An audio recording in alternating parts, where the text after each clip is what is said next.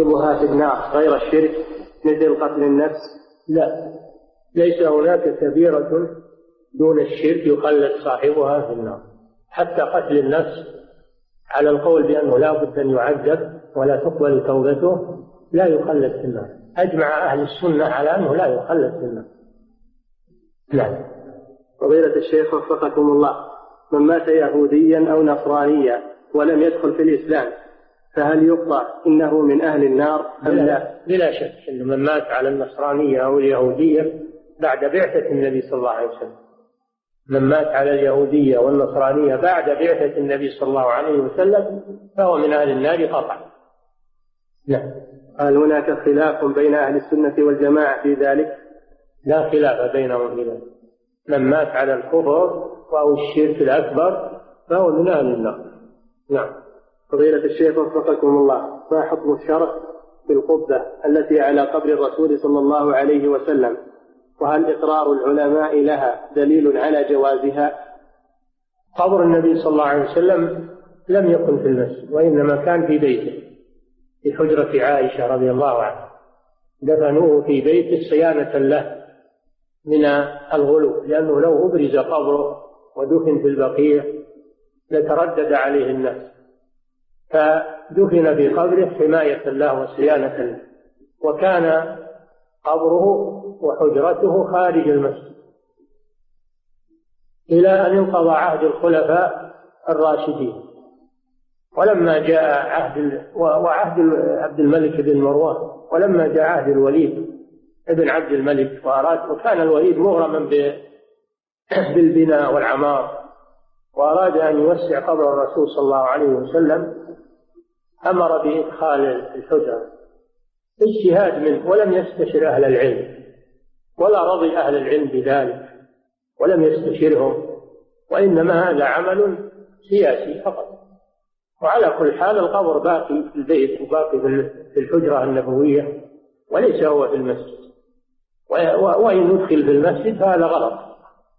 لكن إخراج عزله الآن من المسجد يحدث فتنة ويحدث شرور أكبر فلذلك تركوه على ما هو عليه من أجل خوف الفتنة وحصول ما هو أشد من سفك الدماء وغير ذلك. فبقاؤه مع المحافظة عليه وحراسته وضبطه ودعوة الناس إلى التوحيد وإنكار ما يحصل عنده من من الشرك. الآن الحمد لله ما يظهر عنده الشرك وكون الإنسان يغمر في نفسه شيء أو يقول شيء في خفاء نفسه هذا لا يعلمه إلا الله هذا بينه وبين نفسه لكن هو ما يظهر هذا. الحمد لله ما ما يذبح عند القبر ولا ينذر للقبر ولا ترفع الأصوات بدعاء الرسول صلى الله عليه وسلم. كل هذا والحمد لله ممنوع. وهذا ببركة دعوة الرسول صلى الله عليه وسلم في قولها اللهم لا تجعل قبري وثنا يعبد. قال ابن القيم رحمه الله فأجاب رب العالمين دعاءه وأحاطه بثلاثة جدران. نعم. والله تعالى أعلم وصلى الله وسلم على نبينا محمد. بسم الله الرحمن الرحيم. الحمد لله رب العالمين والصلاة والسلام على نبينا محمد وعلى آله وصحبه أجمعين. أما بعد قال المؤلف رحمه الله تعالى باب الدعاء إلى شهادة أن لا إله إلا الله. وقول الله تعالى قل هذه سبيلي أدعو إلى الله على بصيرة أنا ومن اتبعني. سبحان الله وما أنا من المشركين. وعن ابن عباس رضي الله عنهما أن رسول الله صلى الله عليه وسلم لما بعث معاذا إلى اليمن قال له إنك تأتي قوما من أهل الكتاب فليكن أول ما تدعوهم إليه شهادة أن لا إله إلا الله. وفي رواية إلى أن يوحدوا الله فإنهم أطاعوك لذلك فأعلمهم أن الله افترض عليهم خمس صلوات خمس صلوات في كل يوم وليلة. فإنهم أطاعوك لذلك فأعلمهم أن الله افترض عليهم صدقة تؤخذ من أغنيائهم فترد على فقرائهم. فإنهم أطاعوك لذلك فإياك وكرائم أموالهم. واتق دعوة المظلوم. فإنه ليس بينها وبين الله حجاب أخرجاه. ولهما عن سهل بن سعد رضي الله عنه أن رسول الله صلى الله عليه وسلم قال يوم خيبر لأعطين الراية غدا رجلا يحب الله ورسوله ويحبه الله ورسوله يفتح الله على يديه فبات الناس يدوكون ليلتهم أيهم يعطاها. فلما أصبحوا غدوا على رسول الله صلى الله عليه وسلم كلهم يرجو أن يعطاها. فقال أين علي بن أبي طالب؟ فقيل هو يشتكي عينيه. فأرسلوا إليه. فأتي به فبصق في عينيه ودعا له. فبرأ كأن لم يكن به وجع. فأعطاه الراية فقال انفذ على رسلك حتى تنزل بساحتهم ثم ادعهم إلى الإسلام. وأخبرهم بما يجب عليهم من حق الله تعالى فيه. فوالله لأن يهدي الله بك رجلا واحدا خير لك من حمر النعم. يدوكون أن يخوضون. بسم الله الرحمن الرحيم. الحمد لله رب العالمين. صلى الله وسلم على نبينا محمد وعلى آله وأصحابه أجمعين. قال المؤلف رحمه الله باب الدعاء إلى شهادة أن لا إله إلا الله. هذا الباب مناسبته لما قبله من الأبواب التي قبله هي في معرفة التوحيد وبيان فضله وبيان فضل من حقق التوحيد. فلما عرف المسلم هذه الأبواب الثلاثة عرف معنى التوحيد وعرف فضله وعرف تحقيقه وعرف الشرك وخطره. الخوف من الشرك باب الخوف من الشرك. عرف الشرك وخطره. حينئذ صار عنده علم في عقيدته يؤهله لأن يدعو إلى الله عز وجل. أن يدعو إلى هذا التوحيد وأن يحذر من هذا الشرك ولا يقتصر على نفسه فقط فإنه يجب على من علم علما أن يبلغه للناس وأن يدعو إليه ولا سيما في علم العقيدة وعلم التوحيد وما يضاد من الشرك والبدع والخرافات. لا يسع المسلم أن يقتصر على نفسه يتعلم ويترك الناس على ما هم عليه. فإن هذا العلم أنزله الله للجميع وأمر بتبليغه ونشره للناس ونهى عن كتمانه وعدم تبليغه وعدم نشره بما في ذلك من الأضرار العظيمة. قال الله تعالى كنتم خير أمة أخرجت للناس تأمرون بالمعروف تنهون عن المنكر وتؤمنون بالله قال تعالى ولتكن منكم أمة يدعون إلى الخير ويأمرون بالمعروف وينهون عن المنكر وأولئك هم المفلحون. مطلوب من المسلم أن يمتد خيره إلى غيره وأن ينفع الناس ويعلمهم مما علمه الله وينقذهم من الضلال ويعلمهم من الجهل. فإنه مسؤول عن ذلك أمام الله سبحانه وتعالى. فمن علم هذه الأبواب عرف التوحيد وعرف فضله وعرف تحقيقه وعرف الشرك وتجنبه فإنه لا يكفي ذلك بل يجب عليه أن يدعو إلى ذلك. ولهذا قال رحمه الله باب الدعاء أي الدعوة. الدعوة إلى التوحيد إلى شهادة أن لا إله إلا الله. تعليم الناس هذا الأمر العظيم. وقول الله تعالى لنبيه صلى الله عليه وسلم قل هذه سبيلي أدعو إلى الله على بصيرة أنا ومن اتبعني سبحان الله وما أنا من المشركين. أمر الله نبيه صلى الله عليه وسلم أن يقول للناس هذه سبيلي أي طريقتي ومنهجي الذي أسير إليه وهو الدعوة إلى الله سبحانه وتعالى. أدعو إلى الله. أدعو إلى الله. أدعو الناس إلى توحيد الله وعبادته والأمر وامتثال وامتثال أمره واجتناب نهيه. هذا معنى الدعاء إلى الله. إلى توحيده وعبادته. وطاعته طاعة رسوله. ترك ما نهى الله عنه أو نهى عنه الرسول صلى الله عليه وسلم. على بصيرة أي على علم بما أدعو إليه. وليس عن جهل وإنما يدعو عن علم ومعرفة. فدل هذا دلت هذه الآية على بيان منهج الدعوة. ومقوماتها وأنها طريقة الرسول صلى الله عليه وسلم وطريقة أتباعه أنا ومن اتبعني أي ومن اتبعني يدعو إلى الله على بصيرة. فكل من اتبعه إلى يوم القيامة فإنه يجب أن يدعو إلى الله على بصيرة على علم ومعرفة لا عن جهل وتخرص بل عن علم بما يدعو إليه وما ينهى عنه. فدلت هذه الآية على أن طريقة الرسول صلى الله عليه وسلم هي الدعوة إلى الله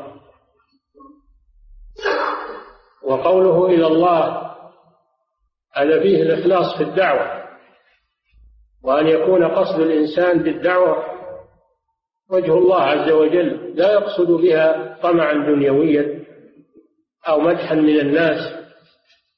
أو ثناء من الناس أو أن يكون له مكانة في المجتمع أو يكون له بروز بين الناس من كان هذا قصده فهو خاسر. وهذا لا يدعو إلى الله وإنما يدعو إلى نفسه كما قال الشيخ رحمه الله في مسائله.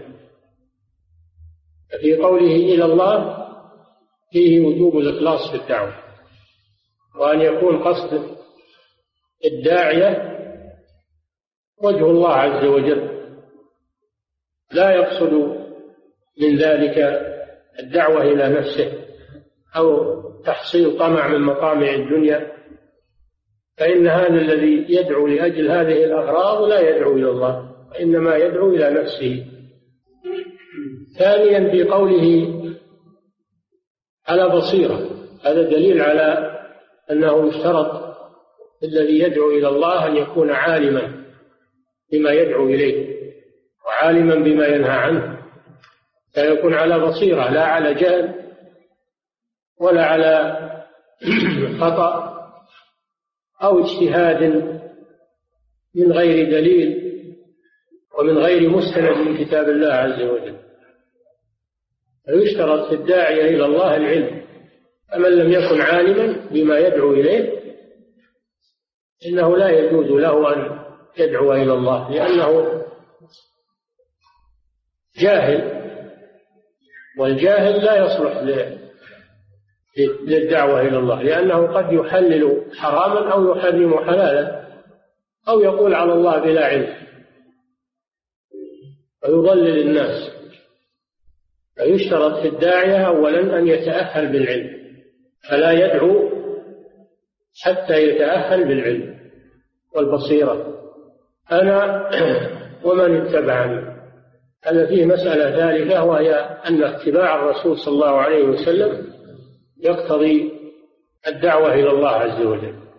فإذا كان الرسول يدعو إلى الله على بصيرة فإن أتباعه يقتدون به ويدعون إلى الله على بصيرة.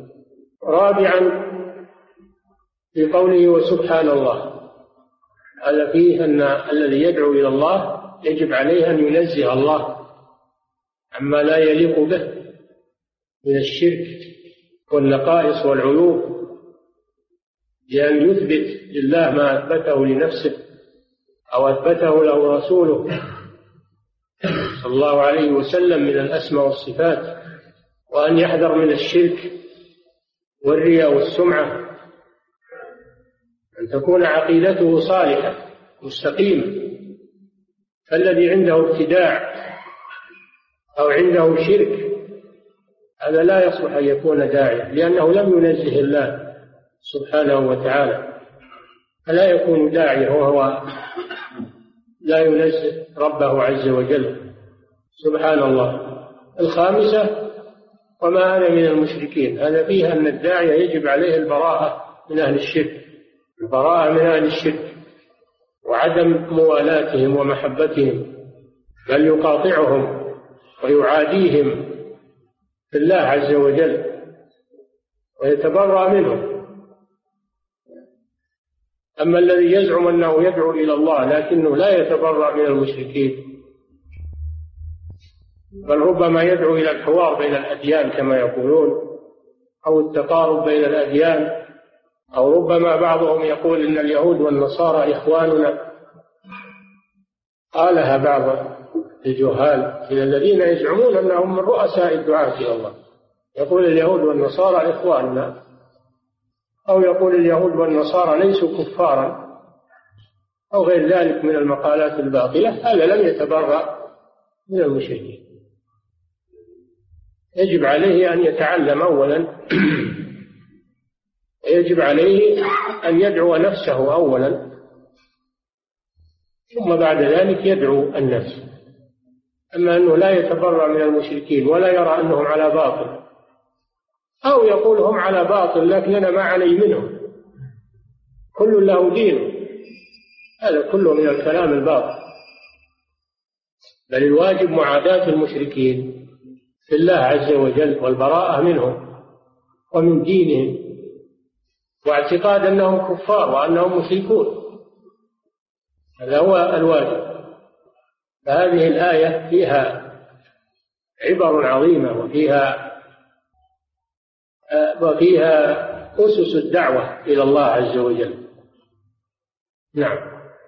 وقوله تعالى وفي حديث عبد الله بن عباس رضي الله تعالى عنه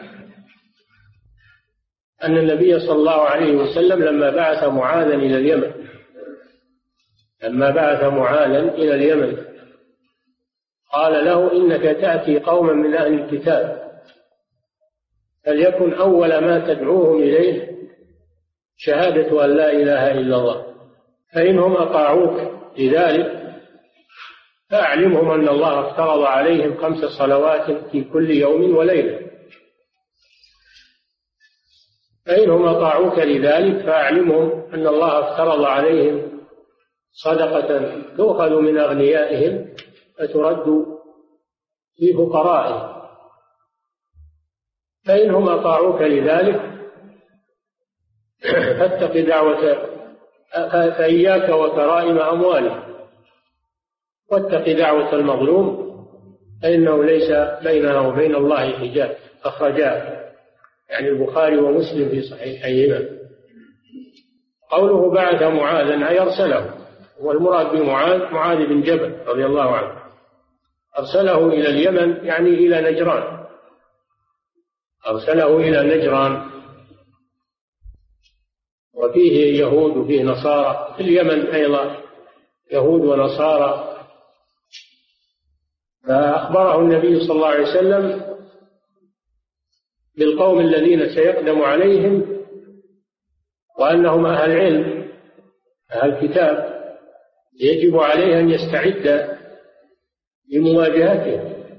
ففي هذا أن الداعية أيضا يجب عليه أن يعرف حال المدعوين قبل أن يباشر دعوته. يعرف حقيقتهم وأعمالهم وما هم عليه ويدرس أحوالهم من أجل أن يدعوهم على خبرة وعلى معرفة بأحوالهم ولا يدعوهم وهو يجهل واقعهم. إنك تأتي قوما من أهل الكتاب يعني من اليهود والنصارى. فليكن أول ما تدعوهم إليه شهادة أن لا إله إلا الله. يجوز بالإعراب رفع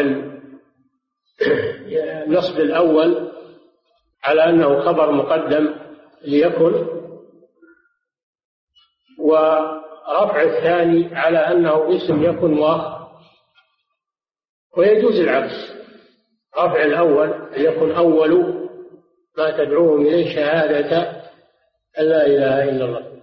وهذا هو الأصل. الأصل تقديم الاسم كان وتأخير خبر لكن يجوز العكس. تقديم الخبر وتأخير وتأخير الاسم. وفي رواية إلى أن يوحدوا الله. هذا دليل على مسائل. المسألة الأولى أنه يبدأ بالدعوة إلى التوحيد. أنه يبدأ بالدعوة إلى التوحيد قبل كل شيء. لأن التوحيد هو أساس العقيدة. إذا صلح التوحيد حينئذ تبنى عليه الأعمال. وإذا لم يصلح تصلح العقيدة فلا فائدة من الأعمال. فيجب على الداعية أول ما ينظر في أمر الناس ينظر في عقيدته. فإن كان فيها خلل أو فساد فإنه يدعو إلى إصلاحه. حتى تكون الأعمال صحيحة ونافعة عند الله. أما إذا كانت العقيدة فاسدة فإن الأعمال لا تنفع وجهد الداعية لا يفيد.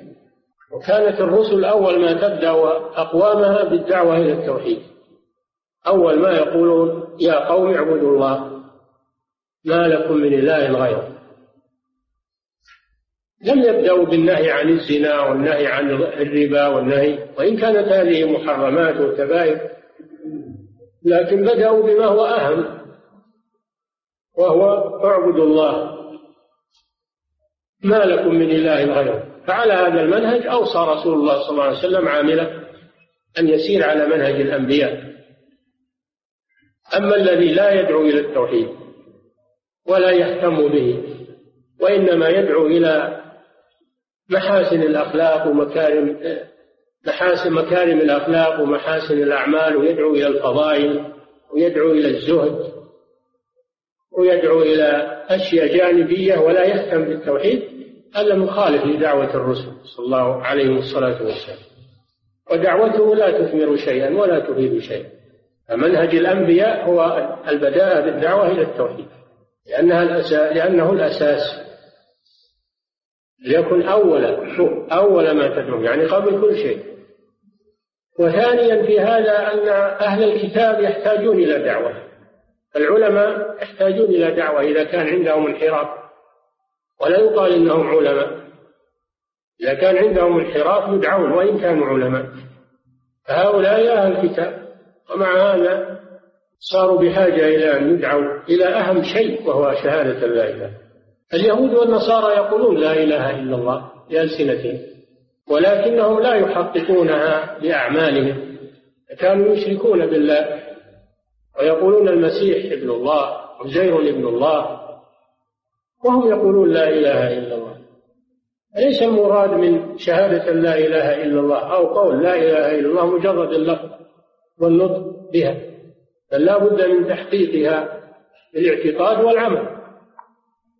قوله صلى الله عليه وسلم فليكن أول ما تدعوهم إليه شهادة أن لا إله إلا الله. مع أنهم يقولون لكنهم لم يستقيموا عليها. ومثلهم عباد القبور اليوم يقولون لا إله إلا الله بكثرة لكنهم يدعون غير الله ويعبدون غير الله. فلا تفيدهم لا إله إلا الله. فهم بحاجة إلى أن يدعوا إلى شهادة لا إله إلا الله. وإن كانوا يصلون ويصومون ويحجون ويبكون ويقرؤون القرآن إذا كان عندهم شرك فإن هذه الأعمال لا تنفعهم. وهم بحاجة إلى أن يدعوا إلى شهادة لا إله إلا الله. وإلى الدخول في الإسلام من جديد. فليكن أول ما تدعوهم إليه شهادة أن لا إله إلا الله. فإنهم أجابوك لذلك هذا فيه التدرج في الدعوة. وأن الداعية إلى الله يتدرج ويبدأ بالأهم فالأهم. يبدأ بالتوحيد أولا ثم ينتقل إلى الصلاة لأنها أهم شيء بعد التوحيد. الصلاة الركن الثاني من أركان الإسلام. ثم بعدها ينتقل إلى الزكاة لأنها قرينة. الصلاة في كتاب الله عز وجل فيدعو بالتدريج شيئا فشيئا ويبدأ بالأهم. فالأهم هذا منهج الدعوة الصحيح الذي جاء به رسول الله صلى الله عليه وسلم. نحن نأخذ منهج الدعوة بسنة الرسول صلى الله عليه وسلم. لا نأخذها من منهج الطائفة الفلانية أو الفرقة الفلانية أو الجماعة الفلانية. التي تضع لنفسها منهجا تسير عليه بل نحن نسير على منهج رسول الله صلى الله عليه وسلم. ونترك الاصطلاحات والمناهج المحدثات والمخططات التي يضعها البشر. الذي يريد الدعوة إلى الله على الوجه الصحيح يمشي على سيرة الرسول صلى الله عليه وسلم. ليكن أول ما تدعوهم إليه شهادة أن لا إله إلا الله. وفي رواية إلى أن يوحدوا الله. لماذا جاء المصنف رحمه الله بهذه الرواية؟ ليفسر بها شهادة أن لا إله إلا الله. وأن معنى شهادة أن لا إله إلا الله توحيد الله جل وعلا إفراده بالعبادة هذا هو معنى شهادة أن لا إله إلا الله إفراد الله جل وعلا بالعبادة. هذا هو المقصود من شهادة أن لا إله إلا الله. أما الذي يشهد أن لا إله إلا الله ولا يفرد الله بالعبادة بل يدعو غيره فهذا لم يشهد أن لا إله إلا الله حقيقة وإن كان يشهد بها نطقا لكنه لا يشهد بها حقيقة ولا يعمل بمقتضاها فإنهم أجابوك لذلك فأعلمهم أن الله افترض أي أوجب الفرض هو الإيجاب فرض عليهم خمس صلوات في كل يوم وليلة. هذا هو الركن الثاني من أركان الإسلام. إذا تحقق الركن الأول ننتقل إلى الركن الثاني وإلا ما في فائدة أنك تأمرهم بالصلاة وهم لا لا يشهدون لا إله إلا الله حقيقة وإن كانوا يتلفظون بها. ما في فائدة تأمرهم بالصلاة وعندهم شرك. لا فائدة في هذا. حتى يحققوا التوحيد حينئذ تدعوهم إلى إلى الصلاة وإلى ما بعده. افترض عليهم أي أوجب عليهم خمس صلوات في اليوم في كل يوم وليلة. صلاة الفجر وصلاة الظهر وصلاة العصر وصلاة المغرب وصلاة العشاء صلاة الفجر. هذه خمس صلوات في كل يوم وليلة. يجب المحافظة عليها. أما الذي لا يصلي أو يصلي وقتا دون وقت. فهذا ليس بمسلم. وإن شهد أن لا إله إلا الله فإنه ليس بمسلم. لأنه لم يقم الركن الثاني وهو وهو إقامة الصلوات الخمس. وفي هذا دليل على أهمية الصلاة وأنها يدعى إليها بعد الدعوة إلى التوحيد لأنها هي عمود الإسلام. يكن فإنهم أطاعوه فأعلمهم أن الله افترض عليهم خمس صلوات. ولا يكفي أن الإنسان يصلي فرض ويترك فرض أو يصلي غالب الفروض ويترك بعضها. بل لا بد أن يحافظ عليها جميعا. خمس خمس صلوات تتكرر في كل يوم وليلة. يحافظ عليها مدى الحياة. من حين يبلغ سن التكليف إلى أن يتوفاه الله. وهو يحافظ على هذه الصلوات الخمس في كل يوم وليلة. فإنهم أطاعوك لذلك أي قبلوا منك الصلاة وأقاموها. انتقل إلى الركن الثالث وهو الزكاة. الزكاة حق في أموال الأغنياء للفقراء قال تعالى وفي أموالهم حق معلوم للسائل والمحروم. الزكاة قرينة الصلاة. في اثنين وثمانين موضعا من كتاب الله عز وجل. قرن الله الزكاة بالصلاة. مما يدل على أهميتها.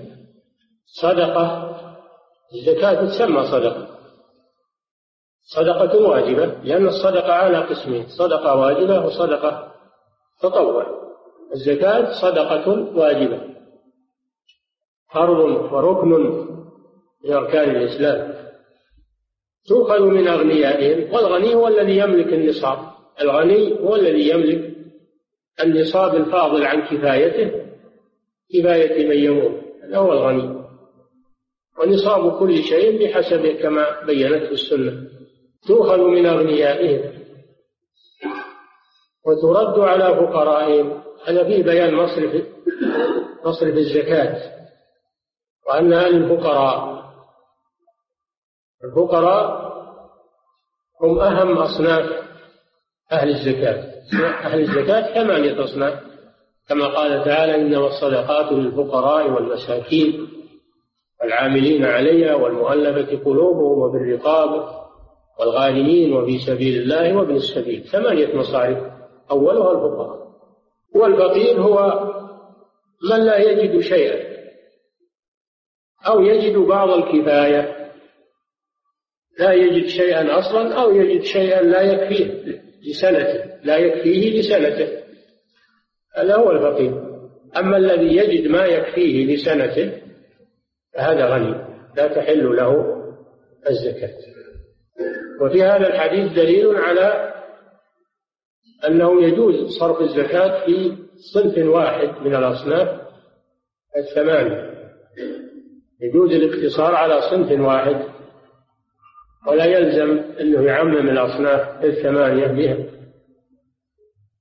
وفيه دليل على أن الزكاة تصرف في فقراء البلد. فما دام البلد فيه فقراء فهي حق لهم لا يجوز نقلها عنهم إلى بلد آخر.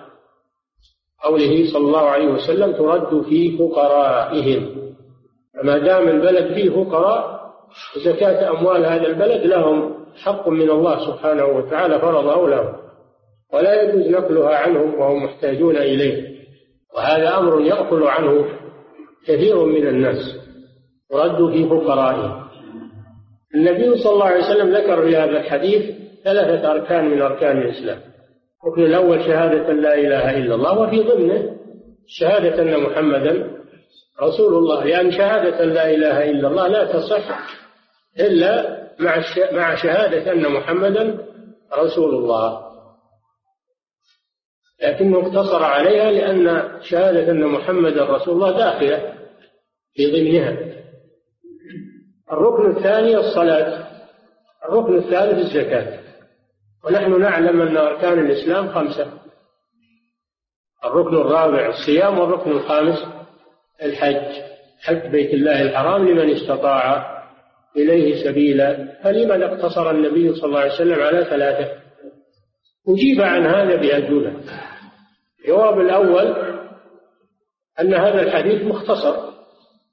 الرسول صلى الله عليه وسلم ذكر أركان الإسلام الخمسة لكن الرواة أو بعض الرواة اختصر وذكر هذه الأصناف الثلاثة فقط.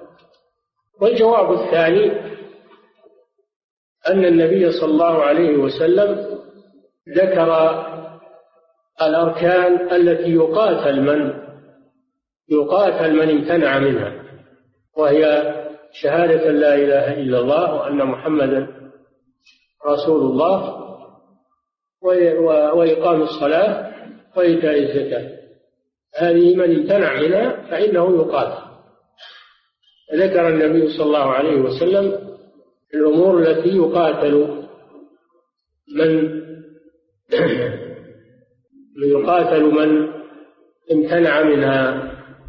ومن العلماء من يقول إن الرسول صلى الله عليه وسلم اقتصر على هذه الأركان الثلاثة لأنها تجمع بقية أمور الدين.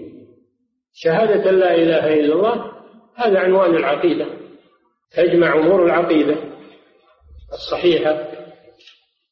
وإقام الصلاة هذا أعظم أعظم العبادات الصلاة. فإذا حافظ على الصلاة صار محافظا على ما سواه. قوله تعالى وأقم الصلاة إن الصلاة تنهى عن الفحشاء والمنكر. المحافظة على الصلوات الخمس يدعو إلى إلى المحافظة على بقية أمور الدين. أما الذي لا يصلي فإنه لا يبالي ببقية أمور الدين. الزكاة لأن الإنسان إذا أدى الزكاة طيبة بها نفسه وآثر حب الله على حب المال سهل عليه التصدق والإنفاق في سبيل الله وفي وجوه البر. الزكاة تسهل عليه أمور التبرعات والصدقات والإنفاق في سبيل الله عز وجل. فالرسول صلى الله عليه وسلم ذكر أمهات العبادات التي يدخل غيرها في ضمنها وتحتها. نعم. فذكر العبادة القولية وهي الشهادة والعبادة البدنية وهي الصلاة والعبادة المالية وهي الزكاة. ويدخل تحت هذه العبادات العظام غيرها من الأعمال. نعم. وأما حديث وأما حديث سهل بن سعد الساعدي رضي الله تعالى عنه وعن أبيه أن رسول الله صلى الله عليه وسلم أو قبل ننتقل للحديث نبين الشاهد من حديث معاذ. شاهد للباب من حديث معاذ قوله فليكن أول ما تدعوهم إليه. هذا فيه الدعوة إلى الله وفيه بيان منهج الدعوة وهو أنه يبدأ بالأهم فالأهم وأنه يتدرج وأنه يعرف أحوال المدعوين من أجل أن يتعامل معهم بما يليق بهم وأن خطاب العلماء غير خطاب العوام. العلماء يحتاجون إلى مناظرة وإلى مجادلة كاليهود والنصارى أما العوام فلا يحتاجون أكثر من الأمر والنهي. الداعي يجب أن يكون مؤهلا لذلك. وأما حديث سالم بن سعد الساعدي رضي الله تعالى عنه أن النبي صلى الله عليه وسلم قال يوم خيبر. يوم خيبر خيبر بلد أو حصن من حصون اليهود يقع شمالي المدينة. يقع في الجهة الشمالية شمال المدينة. بينهما مسافة طويلة. هي بلد يبعد عن المدينة جهة الشمال. وقد انحاز إليه اليهود الذين جلوا من المدينة وانضموا إلى إخوانهم الذين هم في خيبر. فلما صالح النبي صلى الله عليه وسلم المشركين عام الحديبية أمره الله بغزو اليهود في خيبر. فغزاهم رسول الله صلى الله عليه وسلم. تسمى غزوة خيبر وهي بلاد كثيرة الحصول وكثيرة المزارع وكثيرة الإنتاج. وكانت بيد اليهود وكان اليهود يستغلونها لمحاربة الإسلام. فأمر الله نبيه صلى الله عليه وسلم بغزوهم وانتزاع خيبر من أيديهم لتكون قوة للمسلمين وللدعوة إلى الله عز وجل. فغزاهم رسول الله صلى الله عليه وسلم وحاصرهم. وطال الحصار. حصلت على المسلمين مشاق في هذا الحصار. حصلت عليهم مساغب جوع طول حصار وبينما هم كذلك بشرهم رسول الله صلى الله عليه وسلم. بشرهم بالنصر والفتح. وهذا مما أطلعه الله عليه ومن معجزاته صلى الله عليه وسلم. فقال لأعطين الراية غدا لأعطين الراية. الراية العلم العلم الذي يسير عليه المجاهدون.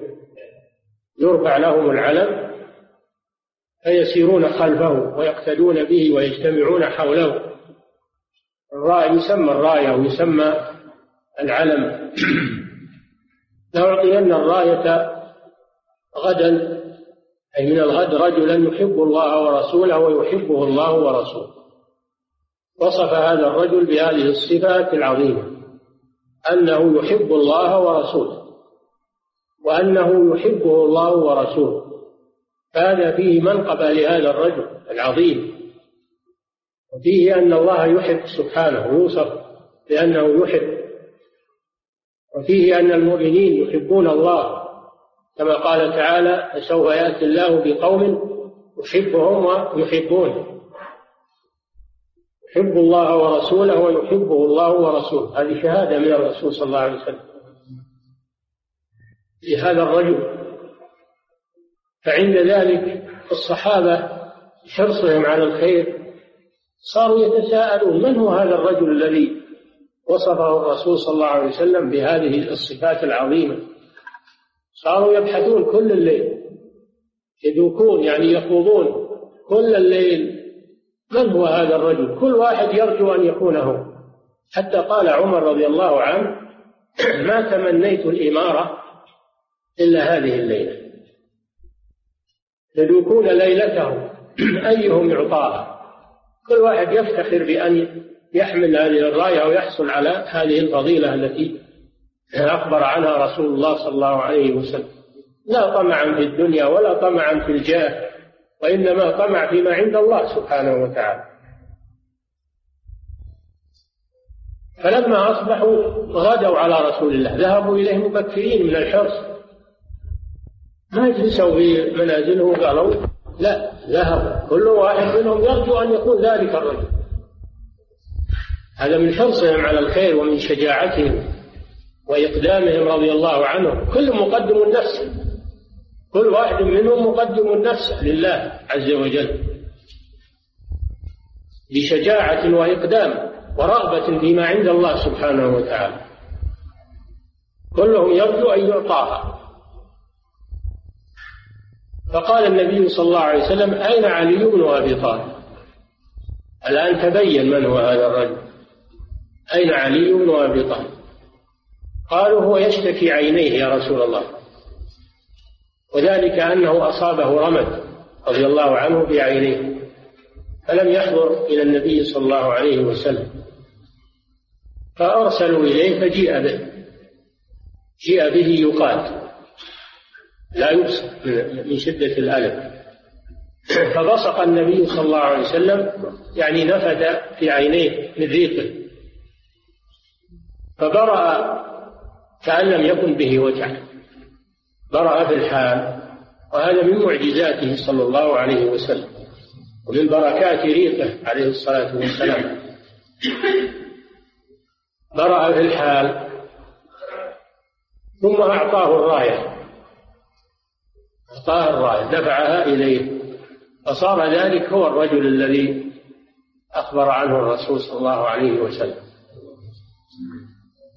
فهذا فيه فضيلة لعلي بن أبي طالب رضي الله عنه حيث خصه النبي صلى الله عليه وسلم بهذه البشرى وهذه المزية.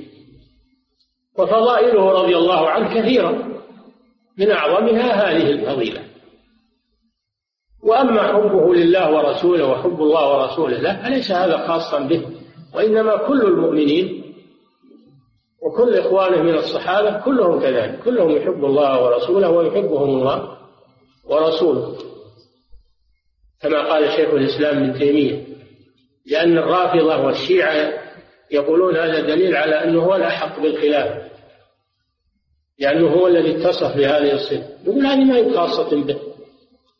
أبو بكر يحب الله ورسوله ويحبه الله ورسوله عمر يحب الله ورسوله ويحبه الله ورسوله. عثمان يحب الله كل الصحابة كذلك. ولكن مع هذا النبي صلى الله عليه وسلم خص عليا بهذه الخصيصة لا لأنه وحده هو الذي يحب الله ورسوله أو يحبه الله ورسوله بل لأن هذا فضل من الله تفضل به عليه. وإلا فكل الصحابة يحبون الله ورسوله ويحبهم الله ورسوله. ما أعطاه الراية وقال له انفذ يعني اذهب انفذ يعني اذهب. على رسلك يعني بهدوء وسكينة. لا يكون فيه صخب ولا جلبة ولا طيش ولا سرعة في المشي أو ركض. هذا ليس من صفات من صفات المؤمنين. صفات المؤمنين السكينة والوقار والثبات والهدوء. كما قال تعالى يا أيها الذين آمنوا إذا لقيتم فئة فاثبتوا واذكروا الله كثيرا لعلكم تفلحون. أما الطيش والأصوات واللغط والعجلة هذه من صفات الجبناء أما الشجعان فعندهم الثبات عند اللقاء وعدم الطيش وعدم العجلة. هذه صفة الشجعان ولا سيما أهل الإيمان. فإنهم يثبتون في المعارك وفي لقاء العدو ولا يتزعزعون ولا ينهزمون أمام عدوهم مهما بلغ بهم عدوهم من النكاية فإنهم يثبتون. انفذ على رزقك حتى تنزل بساحتهم أي تقرب منهم. هذا من تمام الشجاعة. أنك تقرب من العدو ولا تكن بعيدا عنه تناوشه من بعيد بل تقرب منه ومن ساحته لأجل أن ترعبه وترهبه حتى تنزل بساحتهم يعني قريبا من حصنهم. هذا من تمام الثبات والشجاعة. ثم ادعوهم إلى الإسلام. هذا فيه أن الدعوة إلى الله يبدأ بها قبل القتال. وأنه لا يجوز البداء بالقتال قبل الدعوة. لا بد من الدعوة إلى الله فمن استجاب فإنه يقبل.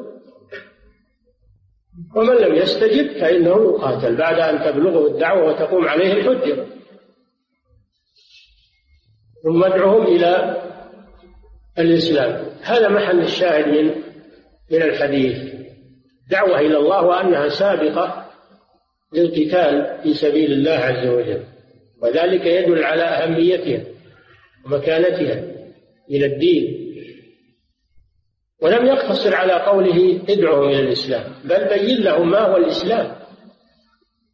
أخبرهم بما يجب عليهم من حق الله تعالى فيه. اشرح لهم الإسلام وبينه لهم حتى يعرفوه. أما أنك تمدح لهم الإسلام وتدعوهم إلى الإسلام تحثهم على الإسلام وأنت ما تعرف الإسلام ولا تعرف أحكام الإسلام هذا جهل ولا يصلح. بعض الدعاة يراغبون في الدين ويراغبون في الإسلام لكن ما يعرفون ما هو الإسلام وما هي نواقضه. ما يعرفون ما هو الإسلام وما هي نواقضه وما هي المكفرات. وما هي أركان الإسلام وما هي مكملات الإسلام وما هي متطلبات الإسلام. فمن دعا إلى شيء فإنه يجب أن يكون عالما بذلك الشيء وأن يبينه للمدعوين ويشرحه للمدعوين. لأن كثير من الدعاة اللي ينتسبون للدعوة اليوم ما يبون يشرح الإسلام ويبين. يقول يدعو إلى الإسلام والناس كلهم مسلمين ولا حاجة. يدخل فيهم القبوري يدخل فيهم المنحرف ويدخل فيهم آه يكفي اسم الإسلام. يقول لا ما هو هذا هو الإسلام؟ الإسلام يبين ويوضح للناس من قبله فالحمد لله وأراد النجاة لنفسه ومن رفضه فإنه قد بلغ وقامت عليه الحجة وتبرأ الذمة من قبله أما الدعوة المجملة هذه لا تكفي ولا تسمن ولا تغني وهذا مما يتطلب من الداعية أن يكون عالما بما يدعو إليه بالتفصيل حتى يبين للناس المطلوب والمقصود. يبين للناس حقيقة الإسلام أنه الاستسلام لله بالتوحيد والانقياد له بالطاعة والبراءة من الشرك وأهله. بين لهم هذا وأنه خمسة أركان يقوم عليها وأن بقية الأعمال الصالحة مكملات للإسلام منها واجب ومنها مستحب وأن المعاصي منقصات أو مناقضات للإسلام منها, ما هو ردة ومنها ما هو دون ذلك. يبين لهم هذا الأمر ويوضحه لهم. فهذا أمر مهم جدا في الدعوة إلى الله عز وجل. وأخبرهم بما يجب عليهم من حق الله تعالى فيه. ثم أقسم صلى الله عليه وسلم فقال فوالله هذا فيه الحلف على الفتوى أن الإنسان إذا كان متأكدا من الصواب فإنه يحلف فوالله لأن يهدي الله بك رجلا واحدا. خير لك من حمر النعم. هذا فيه الترغيب في الدعوة. وأنه لو اهتدى عليك رجل واحد على يدك فإنه خير لك من أموال الدنيا ونفائس الدنيا لأن حمر النعم هي الإبل الحمر التي لونها أحمر لأنها أنفس عند العرب. رجل واحد يهديه الله على يديك خير لك من أنفس الأموال. هذا إذا اهتدى على يدك رجل واحد. فكيف إذا اهتدى عليك أمة؟ كيف إذا اهتدى على يديك أمة من الناس؟ اهتدى على يديك أهل البلد أهل الإقليم اهتدى على يديك أجيال متعاقبة من الناس. هذا كما في قوله صلى الله عليه وسلم من دعا إلى هدى كان له من الأجر مثل أجور من تبعه إلى يوم القيامة لا ينقص ذلك من أجورهم شيئا. ومن دعا إلى ضلالة فعليه من الإثم مثل آثام من تبع إلى يوم القيامة. لا ينقص ذلك من آثامهم شيئا أو من أوزارهم شيئا. فوالله لأن يهدي الله بك رجلا واحدا. كيف إذا اهتدى على يديك رجال ونساء وأمة وجيل وأجيال. الفضل الفضل عظيم. هذا فيه فضل الدعوة إلى الله عز وجل. وفيه بيان منهج الدعوة. وفيه بيان أن الدعوة تسبق القتال. وفيه فضيلة لعلي بن أبي طالب. وفيه معجزة من معجزات الرسول. بل معجزات عدة معجزات من معجزات الرسول صلى الله عليه وسلم التي تدل على صدق حيث أخبر عن أشياء مستقبلة ووقعت كما أخبر عليه الصلاة والسلام. وفيه التبرك بالرسول صلى الله عليه وسلم وما ينفصل من جسمه الشريف من ريق أو عرق أو شعر هذا خاص به صلى الله عليه وسلم. وأما غيره فلا يتبرك به ولو كان من أصلح الناس كأبي بكر وعمر وعثمان والصحابة ما كانوا يتبركون بآثارهم. إنما هذا خاص بالرسول صلى الله عليه وسلم في حياته عليه الصلاة والسلام. ولا يتبرك بقبره ولا يتبرك بداره ولا الدار التي يقال انه ولد فيها أو الغار الذي جلس فيه. ما يتبرك بالأمكنة. وإنما هذا خاص بمن فصل من جسده صلى الله عليه وسلم. في في حال حياته. لأنه بعد الموت انتهت هذه الآثار. ما يبقى عرق ولا يبقى ريق ولا يبقى شعر وإن بقي الشعر فإنه لا يستمر. أن فيه الآن من يقول يروجون على الناس يقول هذا شعر الرسول. ويقولون هذا وهذا ينسبون للرسول صلى الله عليه وسلم. هذا كذب. هذا كذب. نعم. قوله باب الدعاء إلى شهادة أن لا إله إلا الله وقول الله تعالى قل هذه سبيلي أدعو إلى الله على بصيرة أنا ومن اتبعني. سبحان الله وما أنا من المشركين. قال أبو جعفر ابن جرير. يقول تعالى ذكره لنبيه محمد صلى الله عليه وسلم. قل يا محمد هذه الدعوة التي أدعو إليها والطريقة التي أنا عليها من الدعاء إلى توحيد الله وإخلاص العبادة له دون الآلهة والأوثان والانتهاء إلى طاعته وترك معصيته سبيلي وطريقتي ودعوتي. أدعو إلى الله وحده لا شريك له على بصيرة بذلك ويقين علم مني به. أنا ويدعو إليه على بصيرة أيضا من اتبعني وصدقني وآمن بي. وسبحان الله. فمن لم يدعو إلى الله من لم يدعو إلى الله وعنده علم وعنده بصيرة فإنه ليس على طريقة الرسول صلى الله عليه وسلم. نعم. وسبحان الله يقول تعالى ذكره وقل تنزيها لله وتعظيما له من أن يكون له شريك في ملكه أو معبود سواه في سلطانه وما أنا من المشركين. كذلك على الداعية أن ينزه الله وأن يعظم الله عن الشرك وعن التعطيل وعن التمثيل وأن يثبت لله ما أثبته لنفسه أو أثبته له رسوله صلى الله عليه وسلم وينفي عن الله ما نفاه عن نفسه أو نفاه عنه رسوله. لا يقول أنا ما أتعرض لعقائد الناس ولا أتعرض ل... إذا ما هي الدعوة؟ ما أنت تعرض لعقائد الناس ومبين الحق من الباطل؟ فما فائدة دعوتك؟ نعم.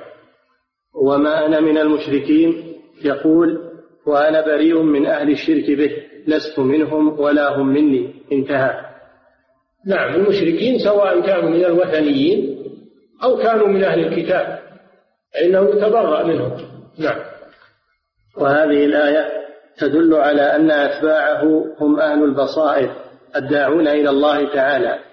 ومن ليس منهم فليس من أتباعه على الحقيقة والموافقة. وإن كان من أتباعه على الانتساب والدعوة.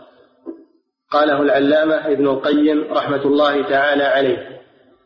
فأتباع الرسول صلى الله عليه وسلم هم أتباعه على البصير. أما اللي يدعون أنهم أتباعه ولكنهم يخالفونه في كثير من الأمور هؤلاء وإن انتسبوا إليه فإنهم ليسوا أتباعا له على الحقيقة. نعم. وقد قال الله تعالى قل إنما أمرت أن أعبد الله ولا أشرك به إليه أدعو وإليه مآب. وما أعبد الله ولا أشرك به. لم يقتصر على قوله أمرت أن أعبد الله بل قال ولا أشرك به. العبادة لا تصح إلا مع نفي الشرك وتجنب الشرك. ثم قال إليه أدعو هذا فيه وجوب الدعوة إلى الله عز وجل. إليه أي إلى الله لا إلى غيره. نعم. وما زال النبي صلى الله عليه وسلم وأصحابه يدعون إلى يدعون إلى ما أمر الله به من الدعوة إلى توحيده في العبادة والنهي عن الشرك به ويجاهدون على ذلك.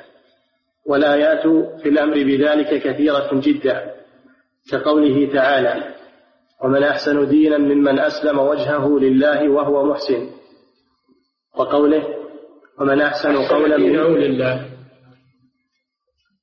من أحسن ومن أحسن دينا ممن أسلم وجهه لله وهو محسن. أسلم وجهه للتوحيد وهو محسن هذا الاتباع للرسول صلى الله عليه وسلم. نعم. وقوله ومن أحسن قولا ممن دعا إلى الله وعمل صالحا وقال إنني من المسلمين. من أحسن إلى أحد أحسن قول من من دعا إلى الله هو أحسن الأقوال. ولا يكفي دعا إلى الله بل عمل صالحا. لا بد مع الدعوة من العمل. أما اللي يدعو إلى الله وهو ما يعمل هذا ما يكفي. نعم. تأمرون الناس بالبر. تنسون أنفسكم. نعم. قوله عن ابن عباس رضي الله عنهما أن رسول الله صلى الله عليه وسلم لما بعث معاذا إلى اليمن قال له إنك تأتي قوما من أهل الكتاب فليكن أول ما تدعوهم إليه شهادة أن لا إله إلا الله الحديث. وأهل الكتاب المذكورون في هذا الحديث من كان في اليمن من اليهود والنصارى إذ ذاك. لأنهم كانوا يوجدون في اليمن. كان اليهود والنصارى يوجدون في اليمن وإلى الآن يوجدون في اليمن. نعم. قوله فليكن أول ما تدعوهم إليه شهادة أن لا إله إلا الله وكانوا يقولونها لكنهم جهلوا, جهلوا معناها. الذي دلت عليه من إخلاص العبادة لله وحده لا شريك له وترك عبادة ما سواه. وليس المقصود مجرد قول لا إله إلا الله بل المقصود قولها ومعرفة معناها والعمل بما تدل عليه. شروطها السبعة أو الثمانية التي مرت بكم. نعم. فكان قولهم لا إله إلا الله لا ينفعهم بجهلهم بمعنى هذه الكلمة. كحال أكثر المتأخرين من هذه الأمة فإنهم كانوا يقولونها مع ما كانوا يفعلونه من الشرك بعبادة الأموات والغائبين والطواغيت والمشاهد. نعم. فيأتون بما ينافيها فيثبتون ما نفته من الشرك باعتقادهم وقولهم وفعلهم. ويقولون هذا هو الإسلام المشكلة أنهم يقولون هذا هو الإسلام. عبادة القبور تقرب إلى الأموات يقولون هذا هو الإسلام. والذي لا يفعل هذا هذا ليس بمسلم. هذا يعتبرونه من الخوارج وليس بمسلم. نعم. وينفون ما أثبتته من الإخلاص كذلك وظنوا أن معناها القدرة على الاختراع تقليدا للمتكلمين من الأشاعرة. المتكلمون وهم علماء الكلام والنظار يقولون معنى لا إله إلا الله لا يقدر على الاختراع أو لا يخلق أو لا يرزق إلا الله. يفسرونها بتوحيد الربوبية. يقولون لا إله أي لا قادر على الخلق والاختراع والإيجاد إلا الله. وهذا تفسير باطل. لأن هذا كان يقر به المشركون من قبل. ولم يدخلهم في الإسلام. بل قاتلهم رسول الله صلى الله عليه وسلم عليه واستحل دماءهم وأموالهم. ليس المقصود من التوحيد هو الإقرار بتوحيد الربوبية فقط بل المراد الإقرار بتوحيد الألوهية وهو إفراد الله جل وعلا بالعبادة. هذا هو المقصود. نعم. وظنوا أن معناها القدرة على الاختراع تقليدا للمتكلمين من الأشاعرة وغيرهم. وهذا هو توحيد الربوبية. المتكلمين يعني اللي بنوا اللي بنوا عقيدتهم على علم علم الجدل. بنوا عقيدتهم على علم الجدل والبراهين العقلية التي يسمونها ولم يبنوها على الكتاب والسنة. نعم. وهذا هو توحيد الربوبية الذي أقر به المشركون فلم يدخلهم في الإسلام. كما قال الله تعالى قل لمن الأرض ومن فيها إن كنتم تعلمون. إلى قوله فأنا تسحرون. دل على أنهم أنهم مقرون بتوحيد الربوبية. لأنهم إذا سئلوا من الأرض لمن الأرض ومن فيها؟ من خلق السماوات والأرض؟ من خلقكم؟ يقولون الله. هم مقرون بتوحيد الربوبية. ولم يدخلهم في الإسلام. نعم. وقوله قل من يرزقكم من السماء والأرض أم من يملك السمع والأبصار؟ إلى قوله ومن يدبر الأمر فسيقولون الله فقل أفلا تتقون؟ وأمثال هذه الآيات في القرآن كثير. نعم. وهذا التوحيد قد أقر به مشرك الأمم وأقر به أهل الجاهلية الذين بعث فيهم محمد صلى الله عليه وسلم. توحيد الربوبية. نعم فلم يدخلهم في الإسلام. لأنهم قد جحدوا ما دلت عليه هذه الكلمة من توحيد الإلهية وهو إخلاص العبادة ونفي الشرك والبراءة منه. كما قال تعالى قل يا أهل الكتاب تعالوا إلى كلمة سواء بيننا وبينكم ألا نعبد إلا الله ولا نشرك به شيئا ولا يتخذ بعضنا بعضا أربابا من دون الله فإن تولوا فقولوا اشهدوا بأننا مسلمون. فهذا التوحيد هو أصل الإسلام. نعم. هذا التوحيد هو أصل الإسلام. وقال تعالى إن الحكم إلا لله أمر ألا تعبدوا إلا إياه. ذلك الدين القيم ولكن أكثر الناس لا يعلمون. أمر ألا تعبدوا إلا إياه. أمر أن لا تعبدوا إلا إياه. هذا هو معنى لا إله إلا الله. فيه إثبات التوحيد ونفي الشرك. نعم. وهذا هو الذي أمر الله تعالى به. توحيد والنهي عن الشرك. نعم. وقال فأقم وجهك للدين القيم من قبل أن يأتي يوم لا مرد له من الله. وقال والدين القيم هو القائم على التوحيد والإخلاص لله عز وجل. نعم. وقال الله تعالى ذلكم بأنه إذا دعي الله وحده كفرتم وإن يشرك به تؤمنوا فالحكم لله العلي الكبير. إذا دعي الله وحده كفر. هذه صفة أهل الشرك أنهم يغضبون إذا أخلص الدعاء لله وإذا دعي غيره فإنهم يفرحون بذلك. وإن يشرك به تؤمنوا. فالحكم لله هو الذي سبحانه يحكم ويأمر وينهى. وقد أمر وحكم بعبادته وترك عبادة ما سواه. نعم. وقال الله تعالى فاعبد الله مخلصا له الدين ألا لله الدين الخالص. مخلصا له الدين من الشرك. وألا لله الدين الخالص ما يقبل عنده إلا الدين الخالص. أما الدين غير الخالص فهذا لا يقبل عند الله عز وجل. نعم. وأمثال هذه الآيات في بيان التوحيد الذي دعت إليه الرسل ونزلت به ونزلت به الكتب في القرآن كثير. وكلها تأمر بعبادة الله ولم تأمر بالإقرار بتوحيد الربوبية لأن هذا موجود. ما في آية واحدة أمرت بالإقرار بتوحيد الربوبية. بل كل الأمر توحيد الألوهية. لأن توحيد الربوبية موجود من ناحية ومن ناحية أخرى لا يكفي. نعم. وسنذكر بعض ذلك إن شاء الله تعالى في هذا التعليق نعم. قوله فليكن أولا منصوب على أنه خبر على أنه خبر يكن مقدم وشهادة اسمها مؤخر ويجوز العكس. هذا مسألة إعرابية أمرها سهل؟ نعم. وفيه دليل على أن توحيد العبادة هو أول واجب. انتبهوا لهذا قد سألتم عن هذا. أول واجب هل هو النظر؟ أو أول واجب هو التوحيد؟ أول واجب هو التوحيد.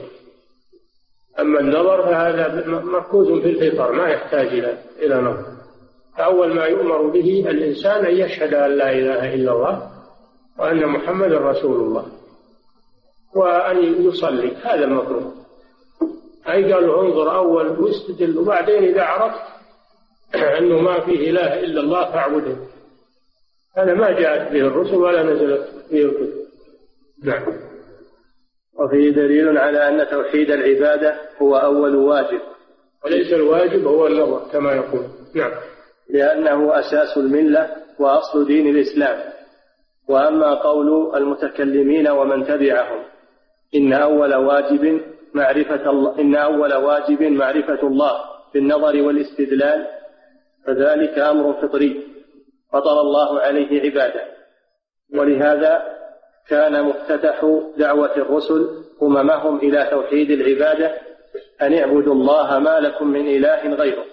أو كل الرسل أول ما يأمرون يقولون لأمم اعبدوا الله ما لكم من إله غيره. ولم يقولوا انظروا أولا ثم بعد ذلك اعبدوا الله. نعم. ألا تعبدوا إلا الله. قال تعالى وما أرسلنا من قبلك من رسول إلا نوحي إليه أنه لا إله إلا أنا فاعبدون. هذا جميع الرسل. ما أرسلنا من قبلك من رسول إلا نوحي إليه. لماذا؟ أنه لا إله إلا أنا فاعبدون. فكل الرسل جاءوا بالأمر بعبادة الله وإفراده بالألوهية. ما جاءوا يطالبون الناس بالنظر والاستدلال أولا لأن هذا شيء موجود في الفطر وهم مقرون به ومعترفون به. نعم. ما أنكروه حتى تقول لهم انظروا نعم. وقال الله تعالى قالت رسلهم أفي الله شك؟ فاطر السماوات والأرض. الله جل وعلا لا ليس فيه شك لا في ربوبيته ولا في إلهيته ولا في أسمائه وصفاته. نعم. حتى يحتاج إلى نظر واستدلال و... نعم.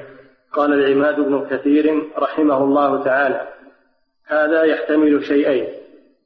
أحدهما أفي وجوده شك فإن الفطر شاهدة بوجوده ومدبوله على الإقرار به فإن الاعتراف به ضروري في الفطر السليمه والمعنى الثاني أفي إلهيته وتفرده بوجوب, بوجوب العبادة له شك وهو الخالق لجميع الموجودات فلا يستحق العبادة إلا هو وحده لا شريك له.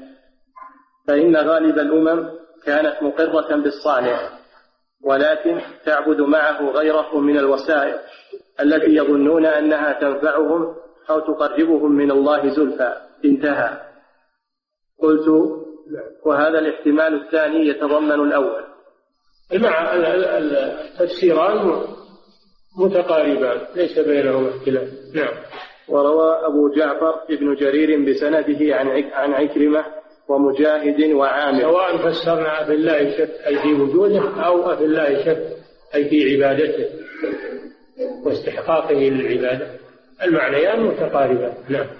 وروى أبو جعفر بن جرير بسنده عن عكرمة ومجاهد وعامر أنهم قالوا ليس أحد إلا وهو يعلم أن الله خلقه وخلق السماوات والأرض فهذا إيمانهم.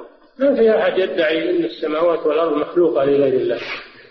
أو أحد يدعي أن شجرة أو حيوانا أو أو صخرة خلقها غير الله. ما في أحد يدعي هذا. حتى الملائكة ما يدعون إن هذا الكون خلقه الدولة الفلانية أو الرئيس الفلاني أو المهندس الفلاني. ما في أحد يدعي هذا. كلهم معترفون بفطرهم وبألسنتهم أنه لا خالق إلا الله سبحانه وتعالى. وعن عكرمة أيضا. وعن عكرمة أيضا تسألهم من خلق السماوات والأرض فيقولون الله فذلك إيمانهم وهم يعبدون غيره. قال تعالى وما يؤمن أكثرهم بالله إلا وهم مشركون. هذا معناه. معناها أنهم يقرون بربوبيته ويجحدون ألوهيته. يقرون لأنه هو الرب ومع هذا يعبدون غيره. نعم. وقد تقدم أن لا إله إلا الله قد قيدت في الكتاب والسنة بقيود ثقال منها ما يكفي لفظها تقدم أنه ما يكفي التلفظ بلا إله إلا الله. بل لا بد من العمل بمقتضاها. معرفة معناها والعمل بمقتضاها. وأما مجرد التلفظ فهذا لا يكفي. نعم. قد قيدت في الكتاب والسنة بقيود ثقال منها العلم واليقين والإخلاص والصدق والمحبة والقبول والانقياد. الشروط السبعة أو الثمانية نعم. والكفر بما يعبد من دون الله. فإذا اجتمعت هذه القيود لمن قالها نفعته هذه الكلمة. وإن لم تجتمع هذه لم تنفعه. والناس متفاوتون في العلم بها والعمل. فمنهم من ينفعه قولها من ينفعه قولها. ومنهم من لا ينفعه كما لا يخفى. قوله من قال لا إله إلا الله خالصا من قلبه نفعته. ومن قال لا إله إلا الله وكفر بما يعبد من دون الله قد حرمه الله على النار لازم من القيود هذه. ما هو بس مجرد لا إله إلا الله. لازم من القيود. كفر بما يعبد من دون الله خالصا من قلبه إلى آخره. نعم. قوله فإنهم أطاعوك لذلك فأعلمهم أن الله افترض عليهم خمس صلوات في كل يوم وليلة. فيه دليل على أن المشرك لا يطالب بفعل الصلاة إلا إذا أسلم بتركه الشرك باطنا وظاهرا. وإلا فإنها لا تنفعه الصلاة. وكيف يؤمر بشيء وهو لا ينفعه؟ نعم. لأن الإسلام شرط لصحة العبادة. كما قال النووي رحمه الله ما معناه؟ إنه يدل على أن المطالبة بالفرائض في الدنيا لا تكون إلا بعد الإسلام ولا يلزم من ذلك ألا يكونوا مخاطبين بها ويزاد في عذابهم في الآخرة. قضية عاد أنهم مخاطبون بفروع الشرائع أو غير مخاطبين هذه قضية خلافية. الظاهر أنها ما تحتها قائل المهم أن أنها لا تصح الأعمال إلا بعد التوحيد. هذا هو المقصود. نعم. والصحيح أن الكفار مخاطبون بفروع الشريعة المأمور به والمنهي عنه وهذا قول الأكثر يعني ويعذبون عليها زيادة على عذاب الكفر والشرك. يعذبون على ترك الصلاة على ترك الزكاة وعلى ترك العبادات زيادة على تعذيب الشرك. نعم. قوله فإنهم أطاعوك لذلك فأعلمهم أن الله افترض عليهم صدقة تؤخذ من أغنيائهم فترد على فقرائهم. فيه أن الزكاة لا تنفع إلا من وحد الله وصلى الصلوات الخمس بشروطها وأركانها وواجباتها. فمن أدى الزكاة وهو لا وهو مشرك لم يشهد أن لا إله إلا الله من لم تنفع. أو يشهد أن لا إله إلا الله لكنه لا يصلي لا تنفعه الزكاة. لأن أول شيء التوحيد ثم الصلاة ثم الزكاة ثم الصيام ثم الحج ثم بقية الأعمال. نعم.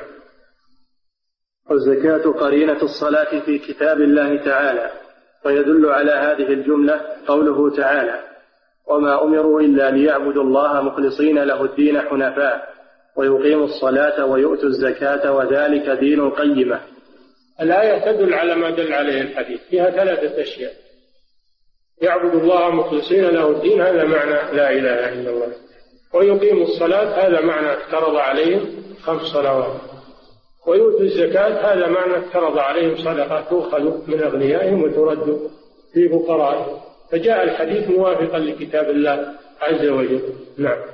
فمن أتى بهذه الأمور أتى ببقية الأركان. هذا هو الحكمة في الاقتصار على هذه الثلاثة. أن من أتى بهذه الثلاثة أتى ببقية شرائع الإسلام من باب أولى نعم. بقوة الداعي إلى ذلك لأن ذلك يقتضي الإتيان بها لزوما.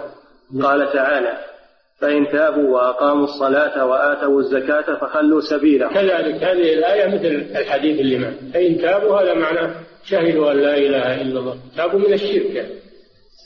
وأقاموا الصلاة هذا معنى افترض عليهم خمس صلوات.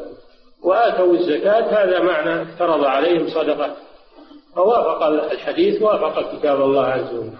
في الاتيان بهذه الثلاثة لأنها أمهات العبادات ولأن من حافظ على هذه الثلاث حافظ على غيرها من باب أولى. نعم. قال أنس قال أنس قال أنس في الآية توبتهم خلع الأوثان وعبادتهم ربهم وإقام الصلاة وإيتاء الزكاة. وعن ابن مسعود مرفوعا أمرتم بإقام الصلاة وإيتاء الزكاة ومن لم يزك فلا صلاة له. وقال ابن زيد أبى الله أن تقبل الصلاة إلا بالزكاة. وفيه وقال عمر وقال أبو بكر رضي الله عنه الله لأقاتلن من فرق بين الصلاة والزكاة. نعم. وفيه بيان مصرف الزكاة. وهو قول ترد في فقراء أنها لفقراء البلد. لفقراء البلد. نعم. قوله فإنهم أطاعوك لذلك فإياك وكرائم أموالهم. هذا فيه أن الزكاة ما تؤخذ من الجيد ولا تؤخذ من الردي وإنما تؤخذ من المتوسط لأنها عدل. فإن أخذت من الجيد هذا جور وظلم. وإن أخذت من الردي هذا ظلم للفقراء ونقص في في حقهم. وإذا أخذت من الوسط هذا هو العدل. نعم. فإياك وكرائم أموالهم. يعني نفائس. كرائم يعني النفائس جمع كريمة وهي النفيس. تحذير له من أن يتجاوز ما شرعه الله ورسوله في الزكاة وهو أخذها من أواسط المال لأن ذلك سبب لإخراجها بطيب نفس ونية صحيحة. لا يكون فيها ظلم لا للدافع ولا ظلم للمدفوع إليه. تكون متوسطة نعم. وكل ما زاد على المشروع فلا خير فيه. نعم. وهذا أصل ينبغي التفطن له. لا يجوز الغلو في العبادات والزيادة في العبادات. نعم. قوله واتق دعوة المظلوم. تدل على أن العامل إذا زاد على المشروع صار ظالما. صار ظالما لمن أخذ ذلك منه. هذا نوع من أنواع الظلم وإلا الظلم أنواع كثيرة والعياذ بالله. أعظمه الشرك. والمظلوم إذا دعا استجيبت دعوته ولو كان كافرا. المظلوم استجاب دعوته على الظالم ولو كان الداعي ظالما ولو كان الداعي كافرا. نعم. واتق دعوة المظلوم. يدل على أن العامل إذا زاد على المشروع صار ظالما لمن أخذ ذلك منه. ودعوة المظلوم مقبولة. ليس بينها وبين الله حجاب يمنع قبولها. فقوله اتق دعوة المظلوم هذا يشمل الولاة ويشمل العمال ويشمل الموظفين ويشمل كل من له سلطة. لا يظلم الناس يتعدى عليه بل يجب عليه العدل. نعم. وفيه التحذير من الظلم مطلقا. نعم. فعلى العامل أن يتحرى العدل فيما استعمل فيه. نعم. فلا يظلم بأخذ زيادة على الحق ولا يحابي بترك شيء منه. فعليه أن يقصد العدل من الطرفين والله أعلم. نعم. قوله عن سهل بن سعد أي ابن مالك بن خالد الأنصاري الخزرجي الساعدي أبو العباس. صحابي شهير وأبوه صحابي أيضا مات سنة ثمان وثمانين وقد جاوز المئة. قوله أن رسول الله صلى الله عليه وسلم قال يوم خيبر. لأعطين الراية غدا رجلا يحب الله ورسوله ويحبه الله ورسوله يفتح الله على يديه. الحديث فيه البشارة بالفتح وهو علم من أعلام النبوة وقد وقع كما أخبر رسول الله صلى الله عليه وسلم. قوله يحب الله ورسوله ويحبه الله ورسوله قال شيخ الإسلام ليس هذا الوصف مختصا بعلي ولا رد على الشيعة. قال شيخ الإسلام هذا رد على الشيعة يقولون أن هذا يدل على أن علي أفضل الصحابة وأنه حق بالخلافة نعم. قال شيخ الإسلام ليس هذا الوصف مختصا بعلي ولا بالأئمة فإن الله ورسوله يحب كل مؤمن تقي يحب الله ورسوله. نعم. الله جل وعلا يحب كل من كل مؤمن يحبه ويحب رسوله. ويطيعه ويطيع رسوله. نعم. لكن هذا الحديث من أحسن ما يحتج به على النواصب الذين لا يتولونه أو يكفرونه أو يفسقونه كالخوارج.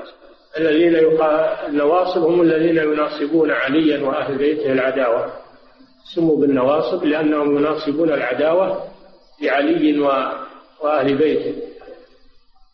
والواجب محبتهم. لقرابتهم من رسول الله صلى الله عليه وسلم ومحبة أصحاب رسول الله عليه الصلاة والسلام سواء كانوا من أهل البيت أو من غيرهم. نعم. لكن هذا الاحتجاج لا يتم على قول الرافضة الذين يجعلون النصوص الدالة على فضائل الصحابة كانت قبل ردتهم. فإن الخوارج هي رد على الخوارج وعلى الروافض. الروافض يغلون في علي ويكفرون غيره من الصحابة. يقولون فضائلهم اللي جاءت في الكتاب والسنة هذه قبل أن يرتدوا يحكمون على الصحابة بالردة والعياذ بالله. والخوارج على العكس يكفرون عليا. هؤلاء يغلون في علي وهؤلاء يفرطون في حق علي ويكفرونه. وكلا الطائفتين ضالة منحرفة عن الحق. والوسط هو موالاة أولياء الله ومحبة أصحاب رسول الله جميعا ومحبة الخلفاء الراشدين بالخصوص ومحبة قرابة الرسول صلى الله عليه وسلم أيضا بالخصوص. الصحابة يتفاضلون ويتفاوتون في الفضائل وكل يعطى حق ولا يبخس من حقه شيئا. نعم. لكن هذا فلا غلو ولا تفريط. الواجب الوسط نعم.